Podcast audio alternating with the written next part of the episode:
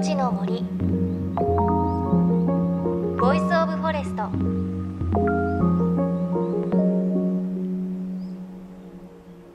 おはようございます。高橋真理恵です。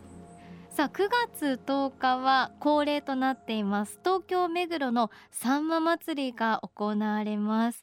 秋ね美味しいものたくさんありますよね。味覚の秋と言いますが私この秋食べたのは梨とあとナスとかぼちゃの天ぷらを料理教室で自分で作りました。すごく美味しかったですね。この後は栗とかねあと巨峰とかまだまだ楽しみなものたくさんありますがあの9月の24日は宮城県の女川さんま祭りが行われます。先日女川を訪れた時に地元の方が今年はねサンマの漁獲量少なくて心配なんだよねっておっしゃっていましたがそれでもねきっと脂の乗った美味しいねサンマが食べられると思いますのでねぜひね行ってみていただきたいんですがすごく混むらしいんですよね。でもそれだけ美味しいっていうことだと思うんですがいや私も一回はねあの女川さんま祭りに行ってみたいです。さあ JFN38 曲を結んでお送りします。命の森 Voice of Forest。この番組は鎮守の森のプロジェクトをはじめ全国に広がる植林活動や自然保護の取り組みにスポットを当てるプログラムです。各分野の森の賢人たちの声に耳を傾け森と共存する生き方を考えていきます。さて北海道の自然体験レポート目いっぱいお届けしてきましたが今日でラストとなります。あの先週のエンディングでちらっとお聞きいただきましたがオホーツク海に突き出た知床半島ヒグマの生息地としても知られる森のガイドウォークの模様です。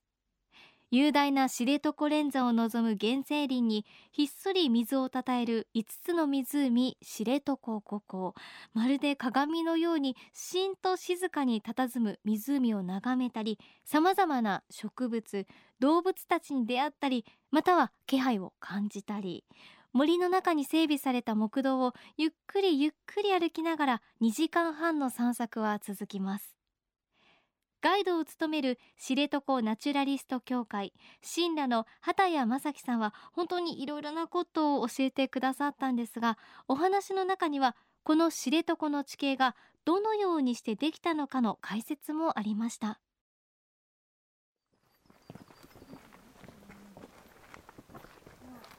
今度は知床連山の硫黄山活火山ですね。で今も噴煙が新噴火口から上がってたりするんですけどここが昭和11年1936年に噴火した時の新噴火口ですね。もともとこの硫黄山が3700年前に大噴火した時に、えー、山頂が吹き飛ばされて山体崩壊してるんですがその時にこう崩れた山の土砂がこの辺りまで押し流されてきて小高い丘が森の中連続しているのはかつての硫黄山の山の一部の崩れきらなかった、え部分。でで逆に大きくくぼんだ5箇所に地下の水が染み出して出来上がったのがこの知床五湖になりますので。こうやって歩いてるとすごく山奥にいるような印象はありますけど実際に今この遊歩道の森を300メートルぐらい抜けるともう断崖絶壁でオホーツク海海なんですねかなり海に近いところを私たちは歩いてるんですけれども結果的にクマにとっても一日のうちでこう山の上で高山植物の苔桃の実を食べてその足で海岸線に打ち上げられたクジラの肉を食べたりっていう恵みにありつける可能性がある環境になってるんですね。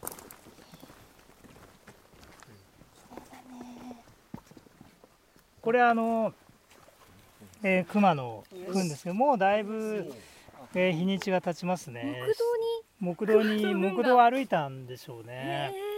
でほとんどこれは、えー、草本類草の繊維が、えー、多く見られる、えー、草が中心の糞ですね。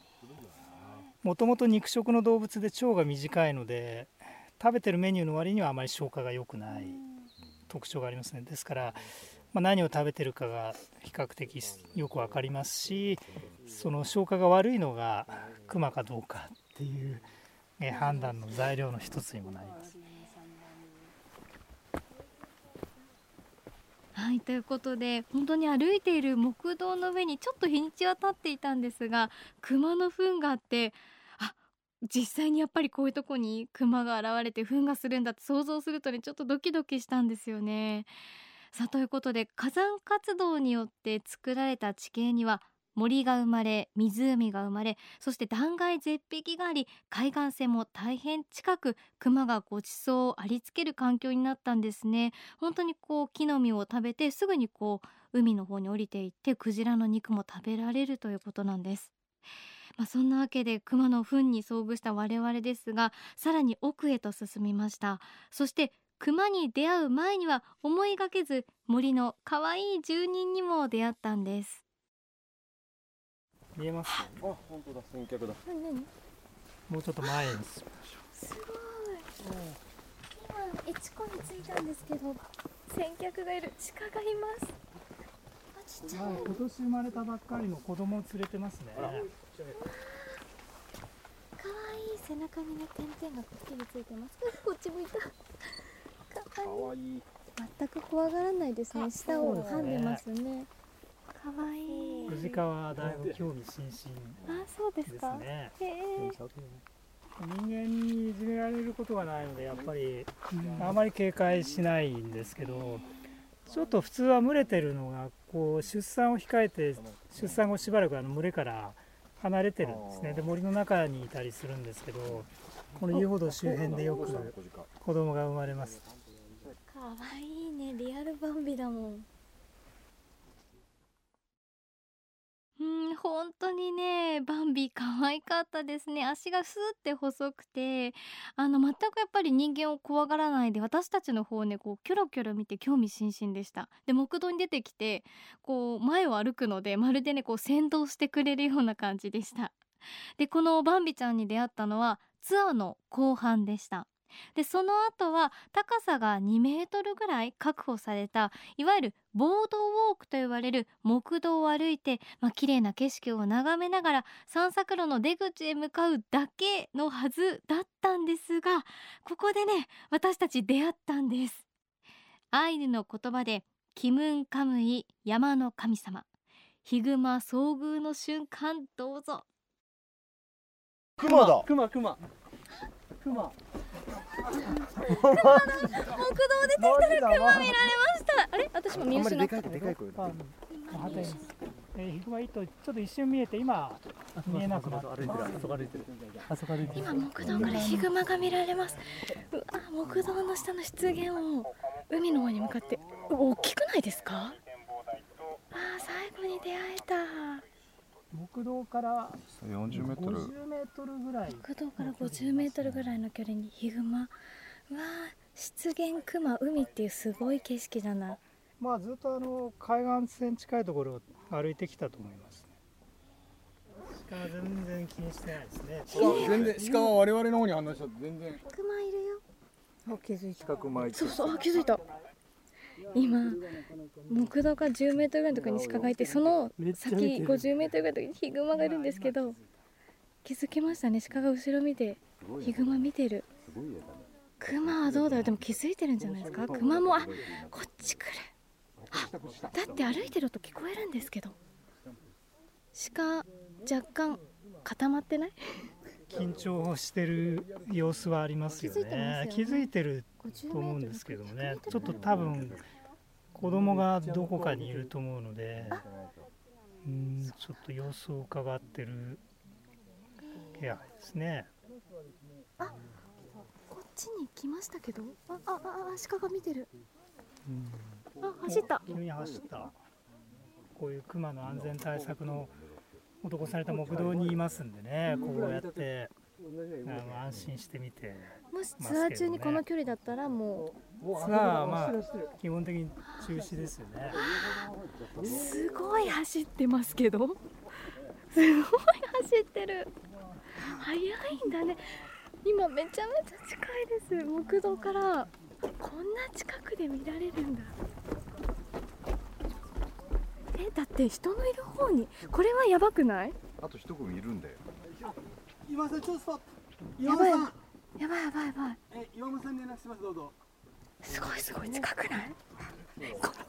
今木造遊歩道歩いてくる方と熊の距離がだいぶ近いのでガイドの方が警告してますねはい、えー今現在見えてだってすごい近いです遊歩道と熊えちょっと緊迫こんなことあるんだすごいでも山の方に帰ってあ山に入ってった帰ってったこれでも怖かっただろうな。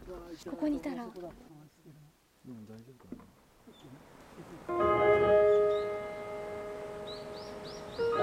命の森。ボイスオブフォレスト。